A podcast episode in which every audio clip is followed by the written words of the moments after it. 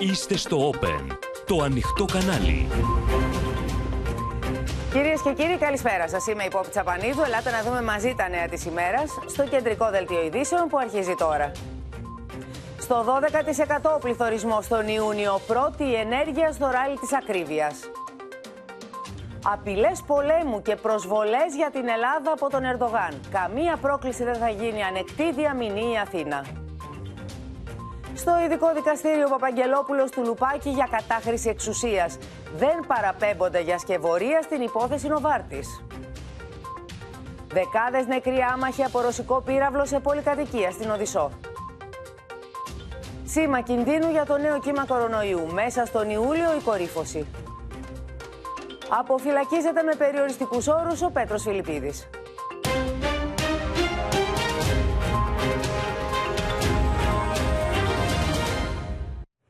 Νέο παραλήρημα Ερντογάν, κυρίες και κύριοι, αμέσως μετά τη Σύνοδο Κορυφής του ΝΑΤΟ και την παρένεση Biden για ηρεμία στο Αιγαίο, ο Τούρκος πρόεδρος, μιλώντας στη σχολή πολέμου, εξαπέλυσε απειλές και προσβολές εναντίον της Ελλάδας, προειδοποιώντας μάλιστα για νέα μικρασιατική καταστροφή. Η Αθήνα σε ετοιμότητα για κάθε ενδεχόμενο δρομολογεί τις διαδικασίες αγοράς των Αμερικανικών F-35. Με νέα μικρασιατική καταστροφή απείλησε την Ελλάδα ο Ερντογάν, επιστρέφοντα για τα καλά στην εμπριστική τακτική των απειλών και των προσβολών για τη χώρα μα. Aramızdaki ihtilafları diyalog ve müzakere yoluyla çözmeye çalışmak yerine birilerinin eteğinin altına saklanarak kabadayılığa yeltenen Yunanistan yönetimine de hem bölgemizde yaşanan gelişmelerden hem de bir asır önceki hadiselerden Για την Αθήνα η διπλωματία παραμένει πάντα η πρώτη επιλογή. Όμως δεν πρόκειται να γίνει ανεκτή καμία τουρκική πρόκληση. Καταρχήν η προκλητικότητα δεν γίνεται δεκτή και θα απαντάτε. Αλλά πέραν αυτού ότι η Ελλάδα δεν παρασύρεται σε μια διαρκή κλιμάκωση. Αντιθέτως επιδιώκει την αποκλιμάκωση. Θεωρεί ότι οι ρητορικές εξάρσεις από την άλλη πλευρά του Αιγαίου δεν μπορούν να προκαλέσουν τίποτε θετικό στις ελληνοτουρκικές σχέσεις. Ο Ερντογάν παραμένει απρόβλεπτος και σε κάθε περίπτωση κλειδί για τη στάση της Άγκυρας στο επόμενο διάστημα θεωρείται η πώληση και ο εξυγχρονισμός των F-16 που υποσχέθηκε ο πρόεδρος Biden στον Ερντογάν. Ένα αίτημα όμως που προς το παρόν προσκρούει στο τείχος της Αμερικανικής Γερουσίας. Παραμένουμε σταθερά αντίθετοι σε οποιαδήποτε πώληση στρατιωτικού εξοπλισμού των ΗΠΑ στην Τουρκία και θα συνεχίσουμε να εκφράζουμε τις ανησυχίες μας στους συναδέλφους μας στην Επιτροπή Εξωτερικών Υποθέσεων της Βουλής. Ο Ερντογάν τα δίνει όλα για να εξασφαλίσει τα Αμερικανικά F-16 και αυτό το έδειξε όταν ρωτήθηκε για το θερμοκλίμα στη συνάντηση που είχε με τον πρώην ορκισμένο εχθρό του, Τζο Μπάιντεν. This week you appear to be best friends with President Biden.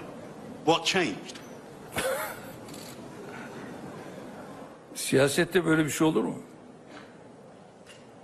Siyasette dün dündür, bugün bugündür. Bunu bu şekilde bilmemiz lazım. Η Αθήνα, για να έχει το πλεονέκτημα χωρίς να χάσει χρόνο, ετήθηκε επίσημα δύο μοίρες F-35 στις ΗΠΑ πριν καν ολοκληρωθεί η σύνοδος. Η Ελλάδα οχυρώνει την ειρήνη της, διευρύνει συμμαχίες, υπογράφει νέες συμμαχίες και θωρακίζει την άμυνά της. Σφοδρή επίθεση στην κυβέρνηση για τους χειρισμούς στα εθνικά θέματα εξαπέλυσε ο Αλέξης Τσίπρας στην εφόλη τη ύλη συνέντευξη που παραχώρησε στο Όπεν, κάνοντας λόγο για διπλωματική ήττα της Ελλάδας στη Σύνοδο Κορυφής του ΝΑΤΟ. Ήταν ένα σημείο καμπής των σχέσεων της Δύσης με την Τουρκία η Σύνοδος του ΝΑΤΟ και ήταν ένα διπλωματικό βατερλό για τις ελληνικές θέσεις. Όταν ήμουν εγώ πρωθυπουργός και ήμουν στη Μαδρίτη χθες και συνέβαινε αυτό, και αν την ίδια στιγμή είχαμε την κατοχήρωση από την πλευρά της Τουρκίας του Τουρκοαιγαίου ως μπράντα διαφημιστική, του Τουρκετζίαν και ήμουν εγώ πρωθυπουργός, θα γυρνούσαμε τα πόδια από τη Μαδρίτη. Ο κύριος Τσίπρας όμως, ο οποίος στη διάρκεια της δικής του πρωθυπουργίας καταβαράθρωσε το κύρος της Ελλάδας και τέτοιες μέρες το 2015 διακινδύνευσε να την καταστήσει χώρα παρία, δεν αντιλαμβάνεται ούτε στο ελάχιστο τη σύγχρονη διεθνή πολιτική και διπλωματία. Γιατί αν καταλάβαινε τι συμβαίνει, δεν θα καταψήφιζε την αμυντική ενίσχυση της χώρας και την εμβάθυνση των συμμαχιών με τις ΗΠΑ και τη Γαλλία. Ελάτε τώρα να δούμε με τη βοήθεια της Αλεξίας Τασούλη και τις πληροφορίες που έχει πώς στέκεται η Ελλάδα απέναντι σε αυτήν την, την καινούρια, τη στροφή μάλλον στον παλιό του εαυτό που κάνει ο Ερντογάν και τον βλέπουμε να επιτίθεται με τόσο σφοδρό τρόπο κατά της χώρας μας. Καλησπέρα σας από την Αμερικανική Πρεσβεία, όπου αυτή την ώρα ο Αμερικανός πρέσβης Τζορτ Τζούνις παραθέτει δεξίωση με την ευκαιρία της επαιτίου της 4η Ιουλίου. Μια εκδήλωση που γίνεται στη σκιά των τουρκικών προκλήσεων, με την Αθήνα να διαμηνεί ότι δεν μπορεί να αφήσει καμία πρόκληση αναπάντητη. Σε πρώτο πλάνο, όπως είπε και ο κύριος Σεδέντια, ενημερώνοντας τα κόμματα της αντιπολίτευσης, παραμένει η διπλωματία, αλλά τους ενημέρωσε ότι είμαστε προετοιμασμένοι για όλα.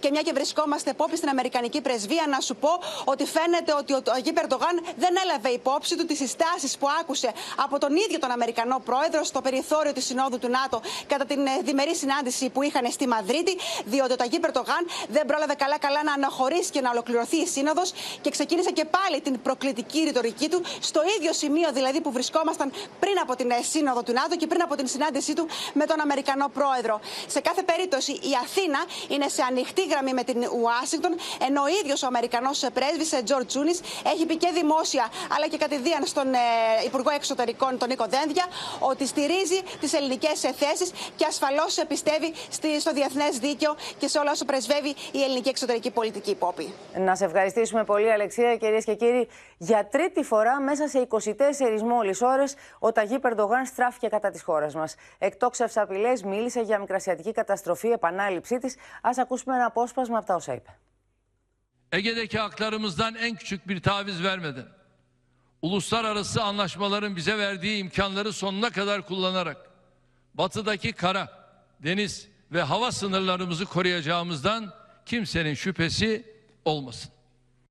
Τον ακούσαμε μάλιστα και θα πάω στη Μαρία Ζαχαράκη στην Κωνσταντινούπολη για να μας δώσεις περισσότερες πληροφορίες και εσύ, Μαρία. Τον ακούσαμε τον Τούρκο Πρόεδρο να προτρέπει και τους Έλληνες πολίτες, τον ελληνικό λαό δηλαδή, να δώσει ένα μάθημα, ένα δημοκρατικό μάθημα στην κυβέρνηση για τη στάση που κρατάει. Έχει ξεφύγει, έχει φύγει Αυτό... πέρα από κάθε όριο. Αυτό ήταν, ε, έκανε τρομερή αίσθηση σήμερα. Είναι κάτι καινούριο που είπε ο κύριος Ερντογάν, αλλά στα πάρουμε από την αρχή πόπη. Με το που πάτησε λοιπόν το πόδι του στην Τουρκία, άλλαξε τελείως ρητορική. Η Ελλάδα και πάλι στο στόχαστρο. Γιατί φυσικά είναι άλλο το ακροατήριο εδώ. Σήμερα λοιπόν τι διαπιστώσαμε; Από τους μετανάστες, την αποστρατικοποίηση των νησιών και την εμφισβήτηση της κυριαρχίας τους, τώρα ο στόχος και η πολεμική του κυρίου Ερντογάν είναι ο εναέριος χώρος πάνω από το Αιγαίο. Ο κύριος Ερντογάν από χθες που γύρισε, μιλά συνεχώς για παραβιάσεις στον τουρκικό εναέριο χώρο. Λέει για 147 μάλιστα παραβιάσεις. Το ίδιο δηλαδή που έλεγε και η Αθήνα πριν από δύο μήνες με τις εκατοντάδες υπερπτήσεις πάνω από το Αιγαίο και που είχε κάνει η χώρα μας μάλιστα και σχετικά διαβήματα. Σήμερα λοιπόν παίρνει τη σκητάλη ο Τούρκος πρόεδρος, προβάλλει για πρώτη φορά ο Τούρκος πρόεδρος, το τονίζω τον ισχυρισμό, ότι η Ελλάδα παραβιάζει τους εθέρες της Τουρκίας και λέγοντας μάλιστα ότι θα σας δώσουμε το απαραίτητο μάθημα, δεν αποκλείεται πόπι να είμαστε μπροστά σε νέες σκληρές αερομαχίες στο Αιγαίο το επόμενο διάστημα. Παράλληλα όμως, σηκώνει τους τόνους και με προσβολές. Ακούσαμε τι είπε για την Ελλάδα και τον Κυριάκο Μητσοτάκη και με αναφορές στην πολεμική ιστορία των δύο χωρών. Παρόλο βέβαια που το μεσημέρι ο κύριος Ερντογάν βγαίνοντας από το τζαμί είπε δεν έχουμε κανένα ντέρτι να πολεμήσουμε με την Ελλάδα. Να σημειώσω βέβαια εδώ, επειδή έγιναν παρερμηνίες στην Ελλάδα, στα τουρκικά, εννοεί ότι δεν έχει καμία διάθεση να πολεμήσει με την Ελλάδα. Παρ' όλα αυτά όμως στη συνέχεια είπε για Ατήλα το 1974, είπε για 1922, είπε και για σύγχρονες εξελίξεις, παραπέμποντας τον πόλεμο στην Ουκρανία. Και τώρα αυτό λοιπόν που προκαλεί τη μεγαλύτερη αίσθηση από τις ε, νεότερες δηλώσεις του πριν από λίγες ώρες είναι ότι που προτρέπει τον ελληνικό λαό σε στάση εναντίον της κυβέρνησης Μητσοτάκη. Με δημοκρατικά μέσα βέβαια λέει, δηλαδή ε, μάλλον εννοεί στις επερχόμενες εκλογές στην Ελλάδα, γιατί διαφορετικά θα ξαναζήσει ο ελληνικός λαός το 1922. Μάλιστα, Μαρία, να σε ευχαριστήσουμε πάρα πολύ. Είδαμε νωρίτερα και στο ρεπορτάζ ότι οι ομογενείς ρεπουμπλικάνοι βουλευτές παραμένουν σταθερά αντίθετοι στην πώληση στρατιωτικού εξοπλισμού των ΗΠΑ προς την Τουρκία. Ένας εξ αυτών, ο Γκάς Μπιλιράκης, μίλησε στο Open και τη Γεωργία Γαραζιώτη για το ενδεχόμενο πώληση F-16 στην Τουρκία. Ακούστε τι είπε. The United States should not, should not be selling uh, F-16s to Turkey, nor should we be assisting Turkey in the upgrades of their uh, their F-16s, existing F-16s. It is dangerous for the United States. It is dangerous for the region, uh, and uh, you know, we need to protect Elada, and this is no way to do it. Greece has been such a reliable ally, and by the way, Cyprus as well. Uh, so, in my opinion, this is endangering uh, Elada and the threats from uh, Turkey with regard to sovereignty uh, should not be tolerated whatsoever. We have power in the United States Congress to stop this transfer of the F 16s. I just don't understand why the Biden administration would agree to something like this. But I will do everything in my power, and uh, the Hellenic Caucus will work in a bipartisan fashion to prevent these transfers to Turkey. Στο περιθώριο της Συνόδου Κορυφής του ΝΑΤΟ, ο Υπουργός Άμυνας Νίκος Παναγιοτόπουλος συναντήθηκε με τον Τούρκο ομόλογό του Χουλουσία Καρ. Θα πάμε στη Γεωργία Χαραζιώτη, η οποία έχει πληροφορίες για το τι είπαν οι δύο άντρες, τι απόψεις αντάλλαξαν δηλαδή. Ναι, Πόπη, ήταν μια σύντομη συνάντηση. Ωστόσο, ο Νίκος Παναγιοτόπουλος μετέφερε το μήνυμα της ελληνικής πλευράς. Σύμφωνα λοιπόν με αποκλειστικές πληροφορίες του Όπεν, ο Νίκος Παναγιοτόπουλος είπε στο Χουλουσιακάρ: Είναι καλό να πέφτουν οι τόνοι. Η βελτίωση στο κλίμα γίνεται με μικρά βήματα. Τα μικρά βήματα οδηγούν σε θετικό αποτέλεσμα. Α το κάνουμε. Ο Χουλουσιακάρ απάντησε: Νίκο, όσο υπάρχει μεταξύ μας επικοινωνία, όλα είναι εφικτά. Ο Υπουργός Άμυνας Πόπη ουσιαστικά ζήτησε από τον Τούρκο ομολογό του να τηρηθεί το μορατόριουμ των ασκήσεων στο Αιγαίο και να υπάρξει ηρεμία το επόμενο διάστημα, έτσι ώστε να λειτουργήσει η τουριστική οικονομία και των δύο χωρών, καθώς προβλέπεται ένας δύσκολος χειμώνας τόσο στις τομείς της ενέργειας και της οικονομίας. Βέβαια, Πόπη, ο Χουλουσιακάρ συνηθίζει να τα λέει αυτά στις συναντήσεις που έχει με τον Υπουργό Άμυνας και τις επόμενες ημέρες οι τουρκικές ενόπλες δυνάμεις λειτουργούν διαφορετικά με ενέργειες που σίγουρα δεν βοηθούν στην εκτόνωση του κλίματος. Το είδαμε και από τον Τούρκο πρόεδρο, άρα λέει στη Σύνοδο, αλλά κάνει στη συνέχεια. Να σε ευχαριστήσουμε πολύ. Η κυβέρνηση δηλώνει ικανοποίηση και αποτιμά θετικά τα αποτελέσματα της Συνόδου Κορυφής. Τα κόμματα της αντιπολίτευσης όμως, εκπρόσωποι των οποίων ενημερώθηκαν από τον Υπουργό Εξωτερικών Νικοδένδια, αντιδρούν ασκώντας σφοδρή κριτική. Ε, αυτή λοιπόν η συμπεριφορά, του τα δίνουμε όλα και δεν παίρνουμε τίποτα, αυτή η εξωτερική πολιτική, η προσωποπαγής, δεν ωφελεί τη χώρα. Και είναι ένας επιπλέον λόγος για να επιστρέψουμε στην πολυδιάστατη ενεργητική διπλωματία που είχε ανάγκη η χώρα, να έχουμε το δυνατόν συντομότερο εκλογές. Για όλα αυτά ο κύριος Μητσοτάκης θεωρεί ότι υπήρχε θετικό αποτέλεσμα για τη χώρα μας. Δυστυχώς περιφρονεί την νοημοσύνη του ελληνικού λαού. Και πρέπει οι Ευρωπαίοι και οι Αμερικάνοι να καταλάβουν ότι με τη συμπεριφορά τους, αντί να στέλνουν μήνυμα στον Ερντογάν να σταματήσει να είναι ένας διεθνής ταραξίας, επιβραβεύουν την τακτική του παζαριού που δυστυχώς υλοποιεί τα τελευταία χρόνια εις βάρος της χώρας μας. Και ας προσπαθεί ο κύριος Μητσοτάκης να καλλιεργήσει κλίμα εφησυχασμού για τη δίθεν παρέμβαση Biden στον Ερντογάν, ενώ όλοι ξέρουν πως το παζάρι της Τουρκίας με το ΝΑΤΟ και με την Ευρωπαϊκή Ένωση μπορεί να πάρει αμπάριζα και τα κυριαρχικά δικαιώματα του λαού και της χώρας μας. Για πρώτη φορά στις τελευταίες έξι δεκαετίες η ελληνική κυβέρνηση, το ελληνικό κράτος αλλάζει ρότα στην εξωτερική πολιτική αποκαλώντας τρομοκράτες τους Κούρδους. Και σε αυτό το σκηνικό, οι μεταναστευτικές ροές από την Τουρκία συνεχίζονται και μάλιστα με αυξημένους ρυθμούς. Χθες είχαμε και ένα περιστατικό αποτροπή στη Ρόδο. Θα γυρίσω στη Γεωργία Λαγού, γιατί λίγο έλειψε να έχουμε και ατύχημα. Οι διακινητές προσπάθησαν να εμβολήσουν σκάφο του λιμενικού μας. Ακριβώς, Πόπη, πράγματι ένα πολύ σοβαρό περιστατικό. Μια κινηματογραφική καταδίωξη, μια μικρή ναυμαχία, θα λέγαμε, συνέβη χθες στην θαλάσσια περιοχή της Ρόδου. Τι ακριβώς συνέβη; Οι άνδρες του λιμενικού είχαν πληροφορίες πως ένα ιστιοφόρο είχε αποπλέψει από τα τουρκικά παράλια και κατευθυνόταν προς τη θαλάσσια περιοχή της Ρόδου. Είχε αποβιβάσει στην περιοχή της, του Αφάντου πέντε μετανάστες.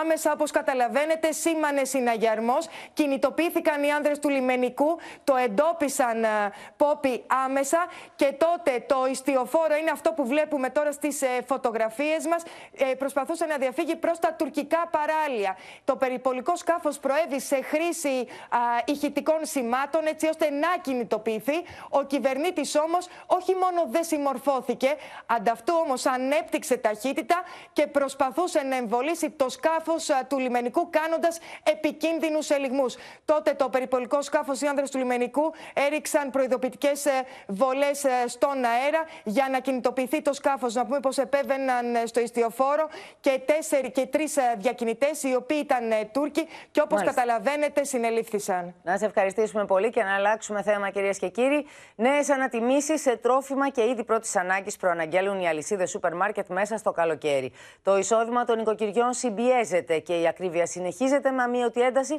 όπως δείχνει και ο πληθωρισμό που έφτασε στο 12% σύμφωνα με τη Eurostat.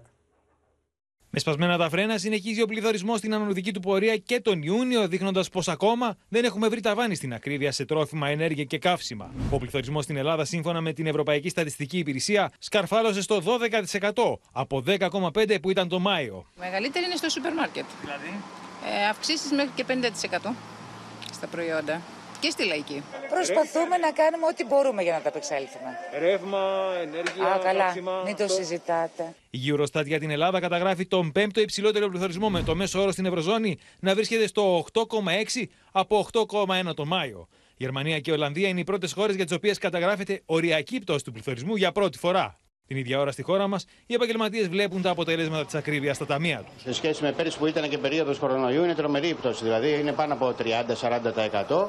Είναι τρομερή η ακρίβεια και έχουμε απορροφήσει το μεγαλύτερο μέρος. Απ' την άλλη, ο κόσμος δεν έχει να πάρει. Στα σούπερ μάρκετ καταφθάνουν νέοι τιμοκατάλογοι από τους προμηθευτέ με ακόμα υψηλότερες τιμές. Στα απορριπαντικά οι νέες αυξήσεις θα φτάσουν ακόμα και στο 25%. Στις κονσέρβες το 15% όπως και στα χαρτικά. Στα γαλακτοκομικά οι αυξήσεις θα είναι σημαντικές και θα κυμαίνονται από 5 έως 10%. Υπάρχει κατά 15% σε μείωση της αγοραστικής δύναμης ε, του καταναλωτή. Το νέο άλμα του πληθωρισμού προκάλεσε την αντίδραση των κομμάτων της αντιπολίτευσης. Η αφέμαξη του εισοδήματος εργαζομένων, νοικοκυριών και μικρομεσαίων επιχειρήσεων όχι απλά συνεχίζεται, αλλά εντείνεται καθημερινά με ευθύνη της κυβέρνησης.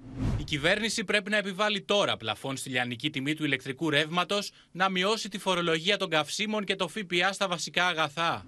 Με τη σφραγίδα του Eurostat πλέον, η ακρίβεια έχει ονοματεπώνυμο Νέα Δημοκρατία Κυριάκος Μητσοτάκης. Σύμφωνα με το ΚΕΠΕ, η υψηλή φορολογία είναι ο σημαντικότερος λόγος που ακόμα και αν μετριαστεί ο πληθωρισμός το 2023, η ακρίβεια στη χώρα μας θα παραμείνει. Πάμε τώρα να δούμε κάτι α, που συνέβη σήμερα και που έχει ιδιαίτερη σημασία για όλους μας, καθώς αρχίζει από σήμερα κιόλας να μπαίνει σταδιακά σε εφαρμογή ο νέος μηχανισμός τιμολόγησης του ηλεκτρικού ρεύματος, που στόχο έχει να ξεφουσκώσει τους λογαριασμούς. Στη χονδρική πάντως, οι τιμές καταγράφουν υψηλές πτήσεις και για το ρεύμα και για το φυσικό αέριο, ενώ οι επιδοτήσεις του Ιουνίου είναι τελικώς ελαφρώς μειωμένες συγκριτικά με το Μάιο. Νέο τοπίο στην αγορά ηλεκτρικής ενέργειας φέρνει το καινούριο σύστημα τιμολόγησης του ρεύματος που μπαίνει από σήμερα 1η Ιουλίου σταδιακά σε εφαρμογή με στόχο να ξεφουσκώσουν οι λογαριασμοί που γονατίζουν νοικοκυριά και επιχειρήσεις. Και άντε να είναι 100-200, όχι 1000, έτσι δεν είναι. Δεν το αντέχει ο άλλος. Γιατί όταν θέλεις να μου βάλεις εμένα με ένα δεκάρικο να σου δώσω εικοσάρικο, γίνεται. Δεν γίνεται. Από σήμερα έως τον Ιούνιο του 2023 θα υπάρχουν πλαφόν στη χονδρική της ενέργειας, ενώ αναμένεται η κοινή υπουργική απόφαση που θα ορίζει το ύψος τους. Στόχος είναι να αυξηθεί η δύναμη πυρός του κρατικού ταμείου που επιδοτεί τους λογαριασμούς νοικοκυριών και επιχειρήσεων. Πέρυσι πλήρωνα μέχρι 250 και φέτος ήρθε 480.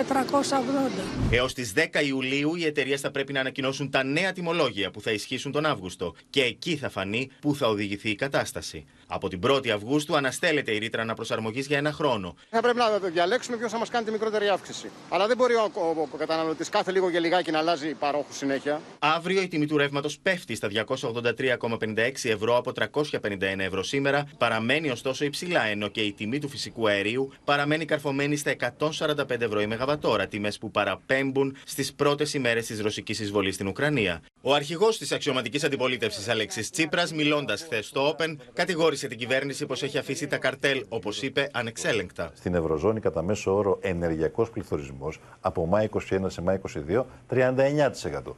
Στην Ελλάδα πόσο καταγράφηκε, 62%. Αυτή η διαφορά του 23% είναι η ακρίβεια Μητσοτάκη. Είναι οι επιλογές του. Είναι οι επιλογές του να αφήσει την αγορά να αυτορυθμίζεται. Για τον Ιούνιο πάντως οι κρατικές επιδοτήσεις μειώνονται ελαφρά στα 48,75 ευρώ από 54,75 ευρώ για τις πρώτες 300 κιλοβατόρες στα νοικοκυριά και στα 100 ευρώ ανά μεγαβατόρα για τις επιχειρήσεις από 120. Παραμένουν οι ίδιες επιδοτήσεις για τα εξοχικά 100 ευρώ ανά μεγαβατόρα και για τις καταναλώσεις πάνω από τις 300 κιλοβατόρες. Η κατάσταση μάλιστα ενδέχεται να επιδεινωθεί. Αυτούς τους φόβους τουλάχιστον εκφράζουν στη Γερμανία που πιστεύουν ότι ίσως και μέσα στον Ιούλιο μπορεί να κοπεί εντελώς η παροχή αερίου από την Ρωσία. Πάμε στο Βερολίνο, στον Παντελή Βαλασόπουλο που έχει περισσότερα. Καλησπέρα Πόπη. Έτσι κι αλλιώς γνωρίζουμε ότι από τις 11 Ιουλίου για 10 ημέρες η Gazprom θα κόψει εντελώς την παροχή φυσικού αερίου μέσω του αγωγού Nord Stream 1. Είναι κάτι που το γνωρίζουμε. Η Gazprom λέει ότι κάνει, θα κάνει εργασίες συντήρησης. Όμως, εδώ υποπτεύονται ότι όλα αυτά είναι προσχηματικά. Ο Υπουργός Ενέργειας και Αντικαγκελάριος, ο κ. Χάπεκ, είπε ότι δεν θα είναι έκπληξη για μας εάν μετά τις 10 ημέρες δεν ανοίξει ξανά την παροχή φυσικού αερίου η Ρωσία. Γι' αυτό λέει προετοιμαζόμαστε, γι' αυτό η Γερμανία είναι στη φάση του συναγερμού ενεργειακά.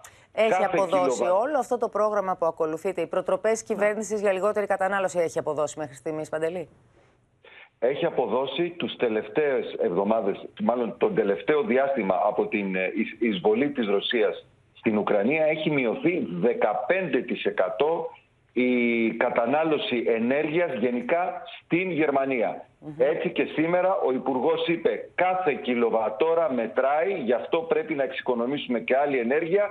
Οι δεξαμενές είναι στο 60% πιο ψηλά από ό,τι θα έπρεπε τέτοια εποχή, όμως το πρόβλημα δεν είναι το καλοκαίρι, το πρόβλημα είναι το τι θα γίνει το χειμώνα. Πόπι. Να σε ευχαριστήσουμε πολύ. Και πάμε να δούμε τώρα τι συμβαίνει στο μέτωπο στην Ουκρανία που προκαλεί και όλες αυτές τις αναταραχές, τις ενεργειακές και τις οικονομικές. Τουλάχιστον 20 άνθρωποι σκοτώθηκαν μεταξύ αυτών και παιδιά μετά από πλήγμα σε πολυκατοικία στην Οδυσσό. Ο Βολοντίμιρ Πούτιν, ο Βλαντίμιρ Πούτιν κατηγορεί και πάλι το Κίεβο για γενοκτονία του ρωσόφωνου πληθυσμού στον Ντομπά και αφήνει ανοιχτό το ενδεχόμενο ακόμη και ενοποίησης με τη Λευκορωσία, ώστε να υπάρξει αντίσταση στην ατοική απειλή. Πύραυλο πλήττει πολυκατοικία 9 ορόφων στην περιφέρεια της Οδυσσού. Η υπηρεσία αντιμετώπισης εκτάκτων αναγκών κάνει λόγο για δεκάδες νεκρούς, όσο οι επιχειρήσεις έρευνας και διάσωσης των θυμάτων συνεχίζονται διάκοπα. Οι φόβοι για αύξηση του τραγικού απολογισμού εντείνονται. This comes not long after Russian forces were forced from Snake Island. Now, if people remember that name, it's because it's a strategically and symbolically lo important location in this conflict. Παράλληλα στον Τον οι μάχε μένονται προκειμένου να πέσουν σε ρωσικά χέρια και οι τελευταίε περιοχέ. Ο Βλαντίμιρ Πούτιν μιλάει ξανά για γενοκτονία από την πλευρά τη κυβέρνηση του Κιέβου που θα μπορούσε να έχει αποφευχθεί. И тогда не будут возникать кризисы, подобные тому, что происходит сегодня на Донбассе с целью защиты его жителей от геноцида. А действиям киевского режима нет другого определения, кроме как преступления против человечности. Ситуація на Донбасі залишається найбільш жорсткою, надзвичайно тяжкою. Вогнева перевага окупантів досі дуже відчувається. Η Ρωσία απειλεί τώρα τη Δύση με ενοποίηση με τη Λευκορωσία ω απάντηση στη διεύρυνση του ΝΑΤΟ και την ενίσχυση των δυνάμεων τη Βορειοατλαντική Συμμαχία στα Ανατολικά. Беспрецедентное политическое и санкционное давление со стороны так называемого коллективного Запада подталкивает нас к тому, чтобы ускорить объединительные процессы. Ведь сообща проще минимизировать ущерб от принимаемых незаконных санкций. Зачем ядерные болванки возят? Зачем? Для того, чтобы ядерную бомбу завтра в самолет положить и сбросить туда, куда надо. Και όλα αυτά, όσο ο πρόεδρος της Δούμας και σύμμαχος του Ρώσου Προέδρου δηλώνει ότι τα μέλη του τάγματος Αζόφ που εχμαλωτίστηκαν από το ρωσικό στρατό θα οδηγηθούν στο δικαστήριο. Δήλωση που έρχεται μια μέρα μετά την αναβολή της απόφασης του Ρωσικού Ανώτατου Δικαστηρίου για τον χαρακτηρισμό του τάγματος ως τρομοκρατική οντότητα. Και όλα αυτά την ώρα που οι μάχες μένονται, θα πάμε στην, στο Κίεβο, στην Αδαμαντία Λιόλιου, γιατί είχαμε και νέες επιθέσεις Αδαμαντία μέσα στο 24ωρο.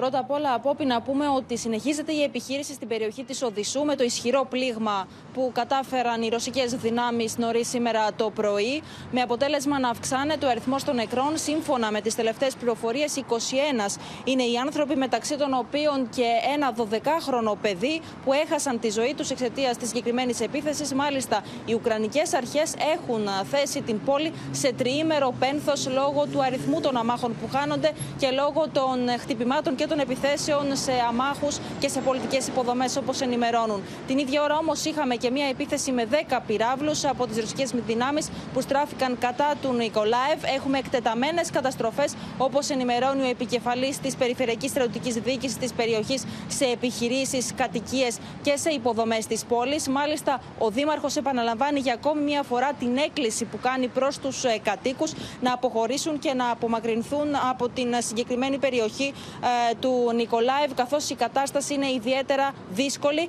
και είναι μια έκκληση που την κάνει επανειλημμένω. Και να κλείσουμε, Πόπη, με μια πληροφορία που μεταδίδει το Reuters σύμφωνα με αξιωματούχο της Ουκρανίας, που αναφέρει λοιπόν ότι η Τουρκία έχει δεσμεύσει φορτηγό πλοίο υπό ρωσική σημαία, το οποίο μεταφέρει ουκρανικό σιτάρι, που σύμφωνα με τον ίδιο έχει κλαπεί από την περιοχή του Μπερντιάνσκ και πρόκειται για 4,5 τόνου, 4.500 τόνους ε, σιταριού που έχουν κλαπεί. Στο πλαίσιο λοιπόν αυτών των ισχυρισμών της Ουκρανίας ότι το σιτάρι παραμένει εγκλωβισμένο στα ουκρανικά λιμάνια και μάλιστα ότι συνεχίζονται οι κλοπές από την ρωσική πλευρά. Να σε ευχαριστήσουμε πολύ Αδαμαντία και να συνδεθούμε κατευθείαν με το Θανάση Ευγερινό στη Μόσχα να δούμε τι λέει και η πλευρά της Ρωσίας. Καλησπέρα από τη Μόσχα που προειδοποιεί μετά τη Σύνοδο του ΝΑΤΟ ότι θα μελετήσει τις αποφάσεις της ενδελεχώς και από πολιτική και από στρατιωτική άποψη ώστε να λάβει τα αναγκαία μέτρα για να κατοχυρώσει 100% τα νόμιμα συμφέροντα της ασφάλειας και της αμυντικής τη ικανότητας.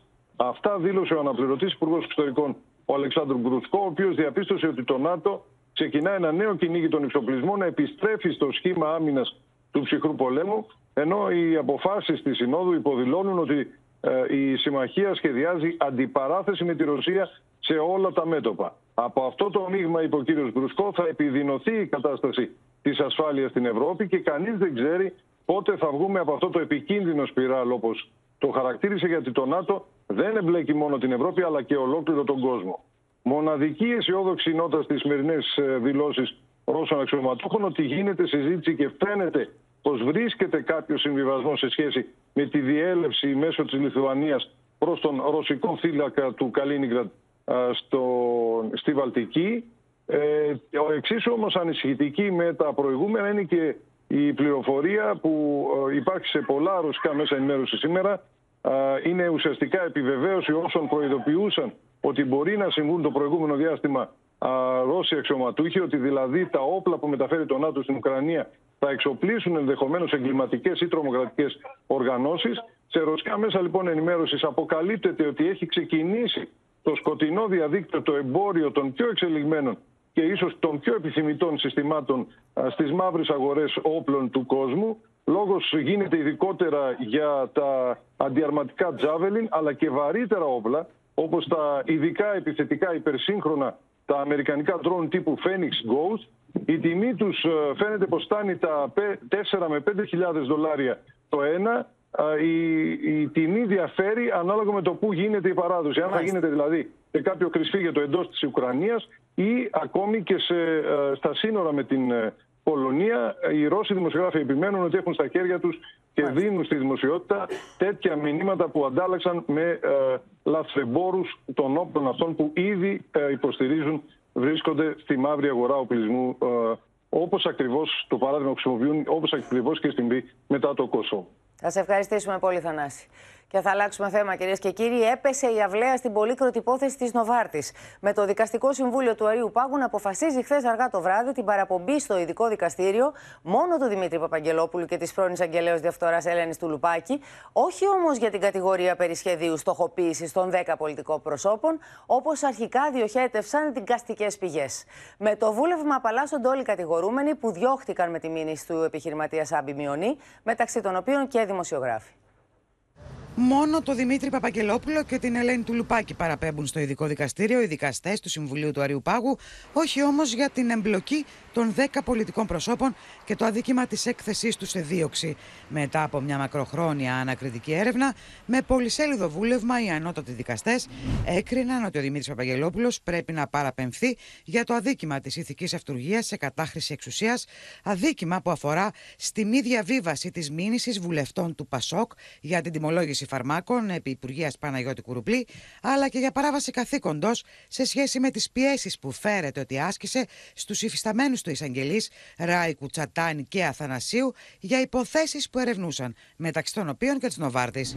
Η Ελένη του Λουπάκη παραπέμπεται για το αδίκημα της κατάχρησης εξουσίας δια παραλήψεως οριακά, με τρεις ψήφους έναντι δύο για την μη διαβίβαση της μήνυσης των βουλευτών του Πασόκ στη Βουλή αμελητή. Όλη η σκευωρία η οποία είχε στηθεί γύρω από το όνομα του εντολέως μας του κυρίου Παπαγγελόπουλου κατέρευσε.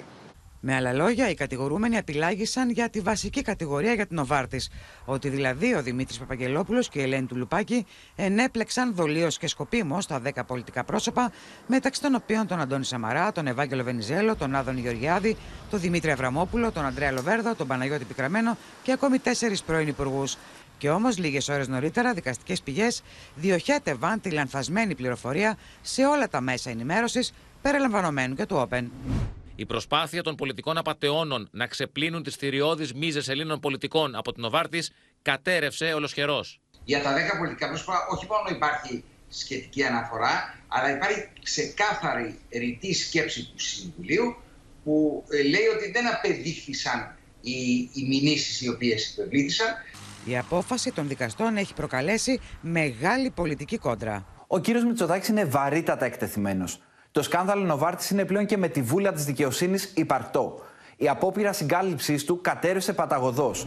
Ο στενότατος συνεργάτης του κυρίου Τσίπρα, με αρμοδιότητα σε θέματα διαφθοράς, παραπέμπεται στο ειδικό δικαστήριο για ομές και ανίκειες παρεμβάσεις στη δικαιοσύνη σε σειρά υποθέσεων. Μέρος των οποίων αποτελεί και η υπόθεση Νοβάρτης. Για τα υπόλοιπα θα περιμένουμε τη δίκη στην αίθουσα του ειδικού δικαστηρίου. Με το επίμαχο βούλευμα απαλλάσσονται τόσο ο Δημήτρης Παπαγγελόπουλος, όσο και οι δημοσιογράφοι Κώστας Βαξεβάνης και Γιάννα Παπαδάκου, ο εκδότης Γιάννης Φιλιπάκη, ο συνεργάτης του Αλέξανδρος Στάρκα από την κατηγορία της εκβίασης μετά από μήνυση του επιχειρηματία Σάμπι Μιονί.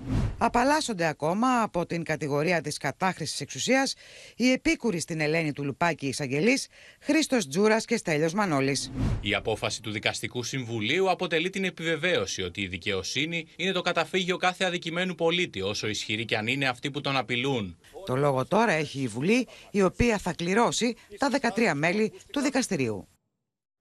Εκλογές το Σεπτέμβριο, βλέπει ο Αλέξης Τσίπρας, ο οποίος στην εφόλη στη ύλη συνέντευξή του χθες εδώ στο δελτίο ειδήσεων του Open υποστήριξε ότι μπορεί να σχηματιστεί η κυβέρνηση από την πρώτη Κυριακή με το ΣΥΡΙΖΑ πρώτο κόμμα. Στον αρχηγό της αξιωματικής αντιπολίτευσης απάντησε ο Νίκος Ανδρουλάκης, ενώ τα σενάρια για πρόορε κάλπες φουντώνουν.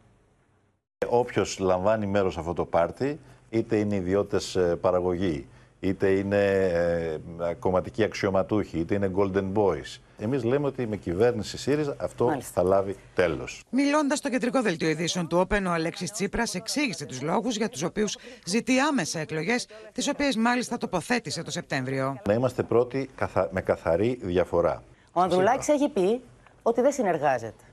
Λέει Εσείς... προεκλογικά ότι δεν συνεργάζεται. Αν θα αναλάβει ο ίδιος να, οδηγήσει, να οδηγηθεί η χώρα σε δεύτερες κάλπες, θα είναι μια δική του επιλογή, θα τη χρεωθεί. Τους πρωθυπουργούς τους εκλέγει ο λαός. Στον Αλέξη Τσίπρα απάντησε ο Νίκος Ανδρουλάκης, χωρίς όμως να ανοίξει τα χαρτιά του. Στο ερώτημα με ποιους θα πάμε, η απάντηση είναι καθαρή. Θα πάμε με τις αξίες μας, με τις αρχές μας με την κοινωνική δικαιοσύνη και ένα πρόγραμμα σοσιαλδημοκρατίας. Δεν πρόκειται να μοιράσουμε καρέκλες ούτε με το Μητσοτάκι, ούτε με το Τσίπρα και σπάμε καθαρό μήνυμα και εδώ από τη Λαμία. Τα σενάρια των πρόωρων εκλογών έχουν φουντώσει με τον Δημήτρη Κουτσούμπα να κάνει λόγο για εκβιασμό των πολιτών. Ακούμε και για σενάρια διπλών και τριπλών εκλογών που θα αποτελέσουν αφορμές διπλών και τριπλών εκβιασμών για το λαό μας στο όνομα δήθεν της περιβόητης κυβερνητικής σταθερότητας. Εκλογές ζήτησε ο Κυριάκος Βελόπουλος με αφορμή την υπόθεση του Τουρκετζίαν. Αν πραγματικά ήθελε να είναι χρήσιμη για την πατρίδα μετά από αυτό που έκαναν, έπρεπε να έχουν παρατηθεί τώρα και να πάμε σε εκλογές. Με βαθιά θλίψη αποχαιρετά ο πολιτικός, επιστημονικός, ακαδημαϊκός χώρος τον Ηλία Νικολακόπουλο, που πέθανε χθες κολυμπώντας στη Σύρο. Για τον πολιτικό επιστήμονα και εκλογικό αναλυτή μίλησαν στο Open φίλοι, συνεργάτες και συνοδοιπόροι του. Ο Πλαστήρας και ο Παπάγος είχαν συμμετάσχει σε διάφορα κινήματα Το πρόσωπο του Ηλία Νικολακόπουλου ήταν απόλυτα συνδεδεμένο με τις εκλογικές βραδιές. Το όνομά του συνδέθηκε με τα exit polls που εκείνος πρωτοεμφάνισε στα μέσα της δεκαετίας του 90. Αυτό δεν σημαίνει ότι αυτές είναι συμμαχίες. Θα μπορούσαν να είναι και όλες οι άλλες συμμαχίες. Συνδύαζε την επιστημονική κατάρτιση με την απλότητα στην εξήγηση των δεδομένων. Ανέλυε στατιστικά στοιχεία και τα παρουσίαζε με απόλυτη σαφήνεια έκανε την πολιτική έρευνα επιστήμη κοινής αποδοχής. Συνοδοιπόροι του ανεξαρτήτως ηλικίας τον αναγνώριζαν ως δάσκαλο. Ο Ηλίας ήταν κυρίως για μας ε, η μάνα η οποία και μας προστάτευε και μας μάλωνε και κρατούσε ισορροπίες και πάρα πολλές φορές έβαλε μπροστά το κορμί, το πνευματικό του κορμί αν θέλετε και το κύρος του για να ισορροπήσει αντικρουόμενες καταστάσεις. Ο θάνατός του σε ηλικία μόλις 75 ετών σκόρπισε μεγάλη θλίψη στο Πανελλήνιο αλλά και στην επιστημονική κοινότητα.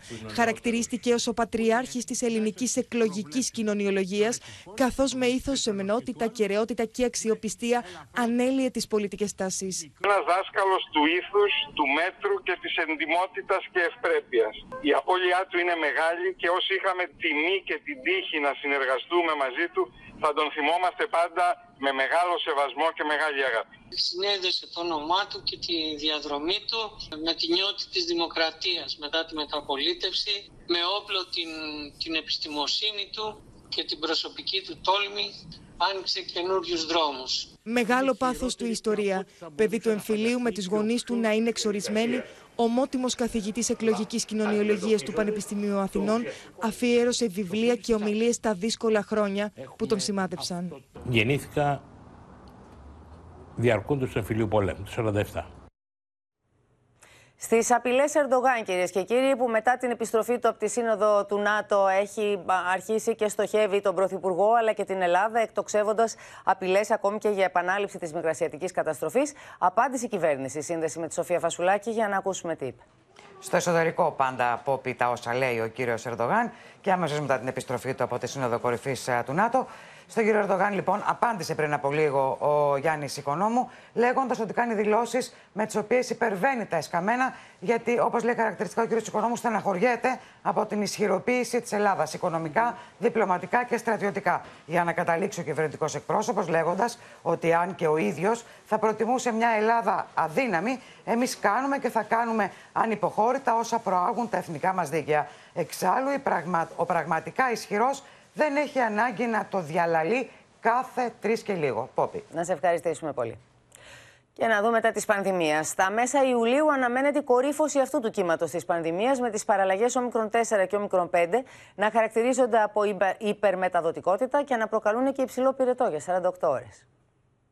Με την πανδημία να βρίσκεται σε έξαρση στη χώρα μας και τα κρούσματα για μια ακόμη μέρα να προσεγγίζουν τις 20.000, ακόμη μεγαλύτερη ανησυχία προκαλούν οι προβλέψεις των ειδικών περί νέων επικίνδυνων μεταλλάξεων μετά το καλοκαίρι. Μας ανησυχεί ο τρόπος που μεταλλάσσει το ιός, διότι μπορεί μετά από δύο-τρεις μήνες να δούμε μια άλλη μετάλλαξη πολύ πιο σημαντική. Θα ζήσουμε μια περίοδο, ίσως για ένα χρόνο ακόμα, επάλληλων εξάρσεων, έως ότου η αναπτυχθήσα νοσολογική ανταπόκριση από τον πληθυσμό θα είναι τέτοια που ε, ναι μεν θα υπάρχει ο ιός μαζί μας αλλά δεν θα προκαλεί πρόβλημα. Το πανδημικό κύμα που εξελίσσεται προκαλεί ήδη πίεση στα νοσοκομεία, καθώς την τελευταία εβδομάδα πραγματοποιήθηκαν 636 περισσότερες εισαγωγές συγκριτικά με την προηγούμενη. Και αυτή η πίεση θα αυξηθεί, καθώς η αποκλιμάκωση των κρουσμάτων προσδιορίζεται από τους ειδικούς για τα μέσα Ιουλίου. Άμεσα Πέρα από τις χώρους υποχρεωτική χρήση μάσκας.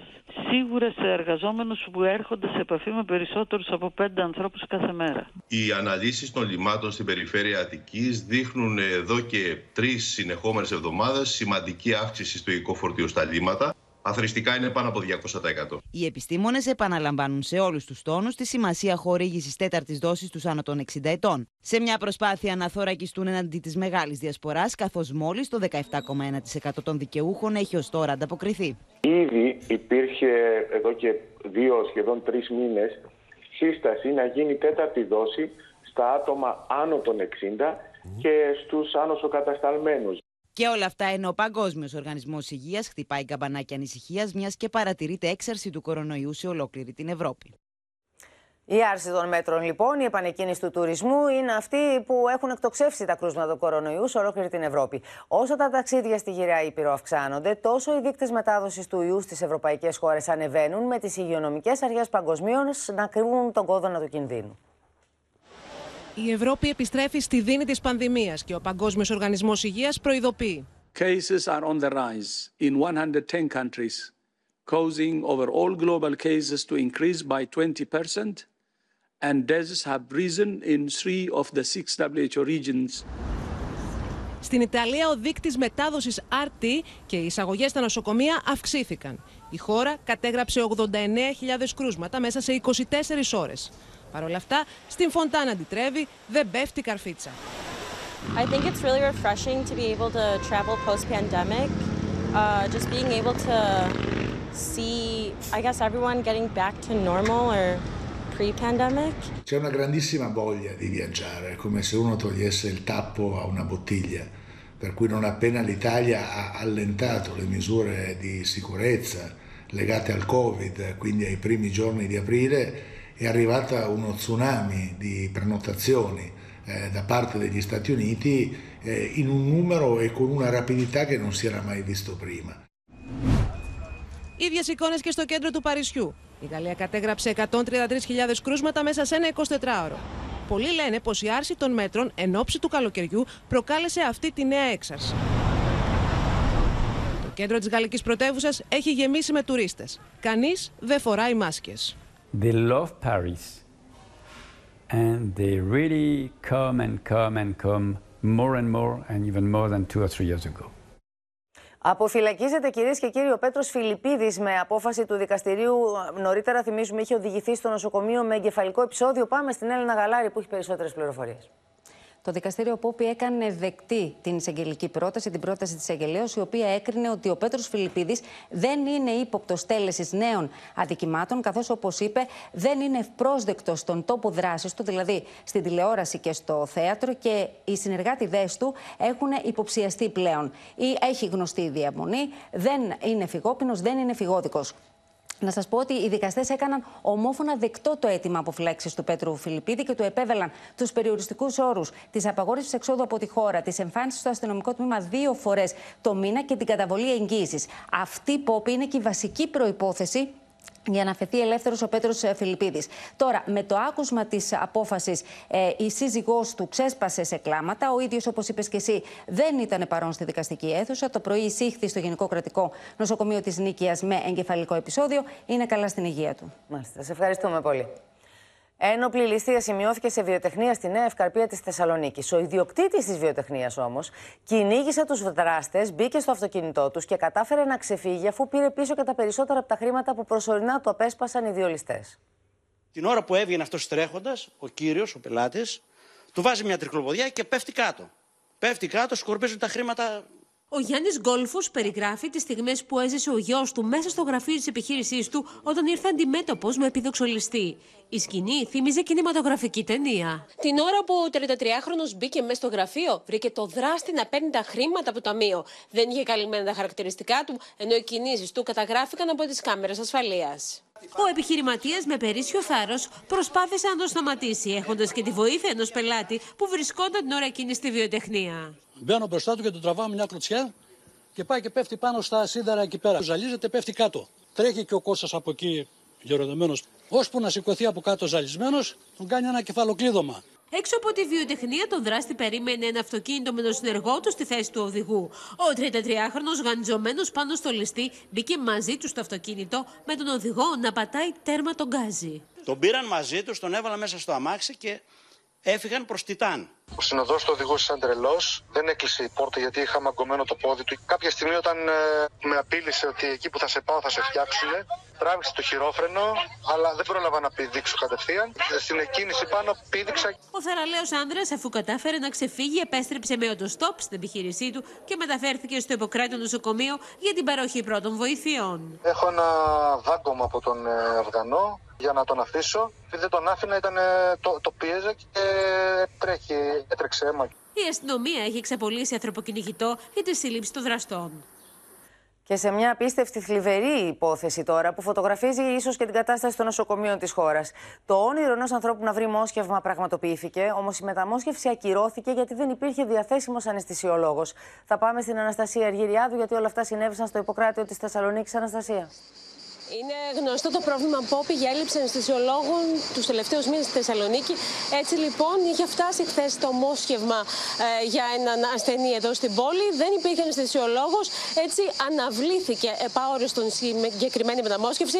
Το μόσχευμα μεταφέρθηκε στο Λαϊκό Νοσοκομείο, όπου εκεί έγινε με επιτυχία η μεταμόσχευση. Σε κάποιον άλλον άνθρωπο.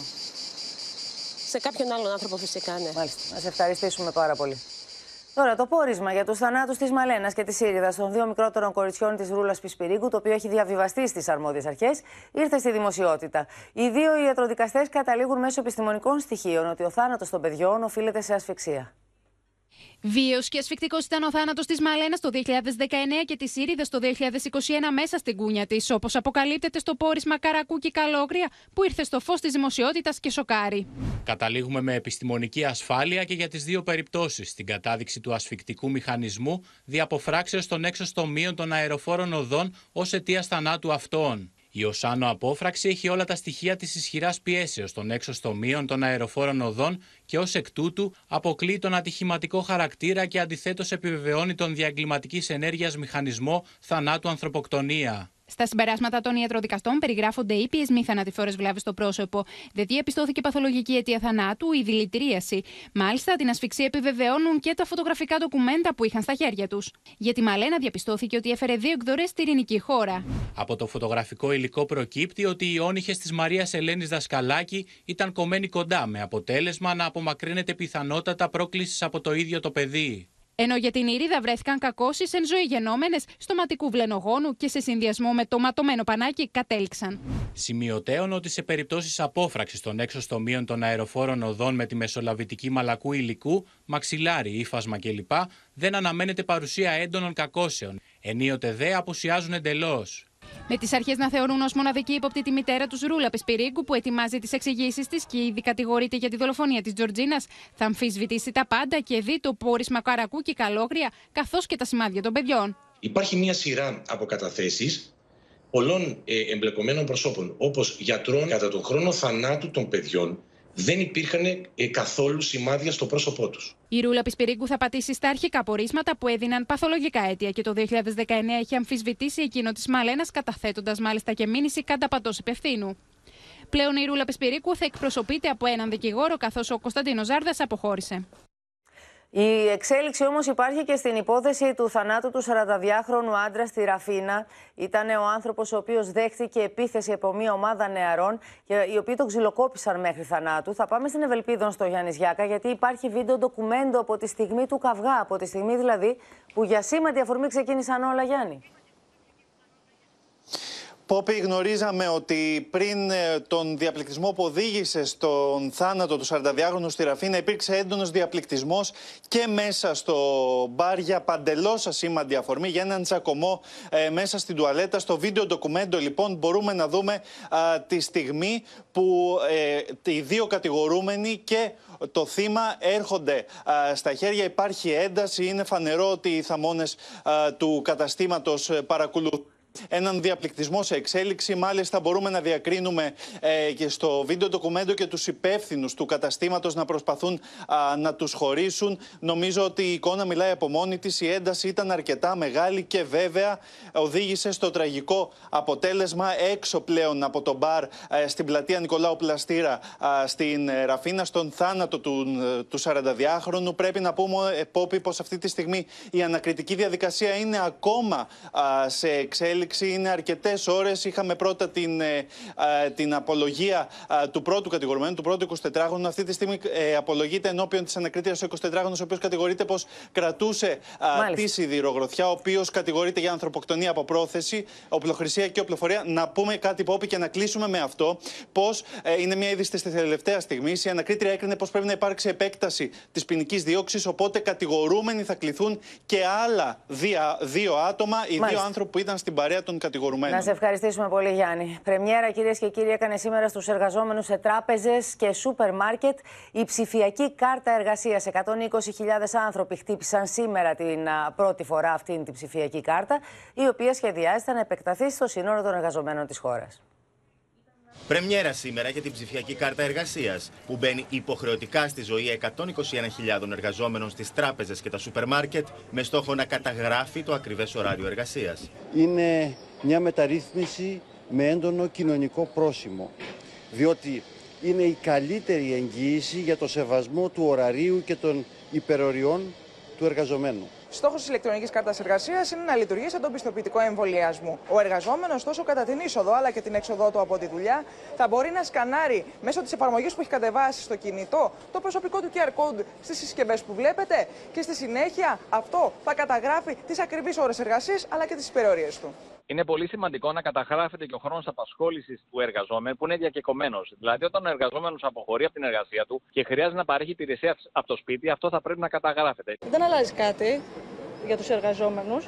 Απλώς είναι κάτι το οποίο χρειάζεται να το έχουμε όλοι. Από την 1η Οκτωβρίου ξεκινά απογραφή σε όλο το φάσμα της οικονομίας με στόχο η ψηφιακή κάρτα να εφαρμοστεί σταδιακά σε όλες τις επιχειρήσεις και στον τουρισμό και την εστίαση έως το καλοκαίρι του 2023. Πρόθεσή μας είναι να επεκτείνουμε το πρόγραμμα, να προσθέσουμε ακόμα 6.500 ε, θέσεις και θέλουμε να είμαστε σίγουροι ότι στο σχεδιασμό της επόμενης φάσης θα έχουμε ενσωματώσει τις ε, θετικές εμπειρίες από αυτό το οποίο κάναμε μέχρι σήμερα. 6.500 επιπλέον θέσεις εργασίας για μακροχρόνια ανέργους ηλικίας 55 έως 67 ετών, αλλά και ένα νέο πρόγραμμα απασχόλησης για 10.000 μακροχρόνια ανέργους άνω των 45, ανακοίνωσε σήμερα ο Πρωθυπουργός Κυριάκος Μητσοτάκης, κατά τη διάρκεια συζήτησης που είχε με γυναίκες και άντρε που βρήκαν δουλειά σε Δήμους, περιφέρειες, νοσοκομεία, ασφαλιστικά ταμεία μέσω του προγράμματος της Δημόσιας Επιχείρησης Απασχόλησης, πρώην ΟΑΕΔ. Με ολόθερμα χειροκροτήματα έπεσε χθες το βράδυ η πρώτη αυλαία για τις θεσμοφοριάζουσες του Αριστοφάνη, ένα βαθιά πολιτικό έργο το οποίο επέλεξε για αυτό το καλοκαίρι ο Γιάννης Μπέζος. Ο δημοφιλή ηθοποιό, σκηνοθετή, πρωταγωνιστής στην παράσταση, έχει στο πλευρό του τον Βλαδίμηρο Κυριακίδη και τη Φωτεινή Μπαξεβάνη. Εδώ κούκλα είσαι, τι θες, παπούτσια θες. Α δοκιμάσει από τα δικά μου. Τα δικά σου είναι ψιλοτάκου να φοράς και 400 νούμερο παπούτσι. Άντε τώρα να βρεις παπούτσια. Α, δύο παπούτσια. Με όπλα την ευφυΐα και το χιούμορ του. Ο Αριστοφάνης στις θεσμοφοριάζουσες παροδεί τον μεγάλο τραγικό ποιητή Ευρυπίδη και τα έργα του. Σατυρίζει τα ήθη της εποχής του ενώ ασχολείται με τη θέση των γυναικών, την κρίση αξιών, την φύση, τον νόμο και τη δικαιοσύνη. Η παράσταση του έργου που σκηνοθέτει σκηνοθέτησε και πρωταγωνιστή ο Γιάννης Μπέζος, άγγιξε το κοινό, το οποίο του επεφύλαξε ενθουσιώδη υποδοχή. Ο σκοπός είναι το αστείο. Δηλαδή να καταδείξουμε κάτι μέσα από μια θερμοκρασία κομική και όχι δίθεν ψευδοπνευματική. Ε, τουλάχιστον η δική μας παράσταση αυτό φιλοδοξεί να κάνει. Είναι στημένη πάνω σε μια εξωστρέφεια γενικότερα. Ε, μια παιχνιδιάρικη διάθεση, χωρίς όμως αυτό να θυμίζει παιδική χαρά με την έννοια του χαβαλέ, τον οποίο συχαίνομαι απίστευτα. Εδώ μέσα κατοικεί ο μέγας ποιητής, ο τραγικός Αγάθων. Ο Αγάθων, ποιος Αγάθων, πρόκειται για το γνωστό Αγάθωνα το μάγκα. Οι θεσμοφοριάζουσες, ένα μεγάλο ποιητικό και βαθιά πολιτικό έργο, παρουσιάζονται σε μετάφραση του Κώστα Μύρη και μουσική του Φίβου Δελιβοριά. Πλάι στο Γιάννη Μπέζο εμφανίζονται μεταξύ άλλων ο Βλαδίμηρος Κυριακίδης, η Φωτεινή Μπαξεβάνη και ο Λαέρτης Μαλκότσης. Είναι πολιτικό θέατρο και ασχολείται με συμπεριφορές. Δηλαδή ασχολείται με τις αξίες της ε, ισότητας, της ελευθερίας, του πολέμου, της ειρήνης, της δικαιοσύνης, με πράγματα δηλαδή πολύ σημαντικά. Γι' αυτό άλλωστε έχει και ενδιαφέρον να παίζεται ακόμα.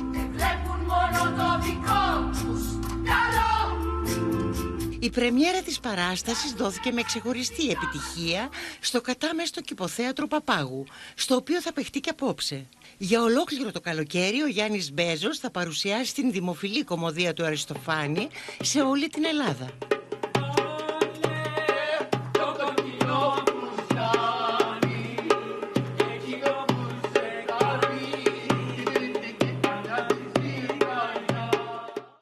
Και κύριοι, εδώ ολοκληρώθηκε το κεντρικό δελτίο ειδήσεων. Μείνετε στο Open αμέσως μετά η ξένη αστυνομική σειρά Private Eyes με τον Jason Priestley και τη Cindy Sampson και στις 9. Μην χάσετε την ξένη ταινία Garfield.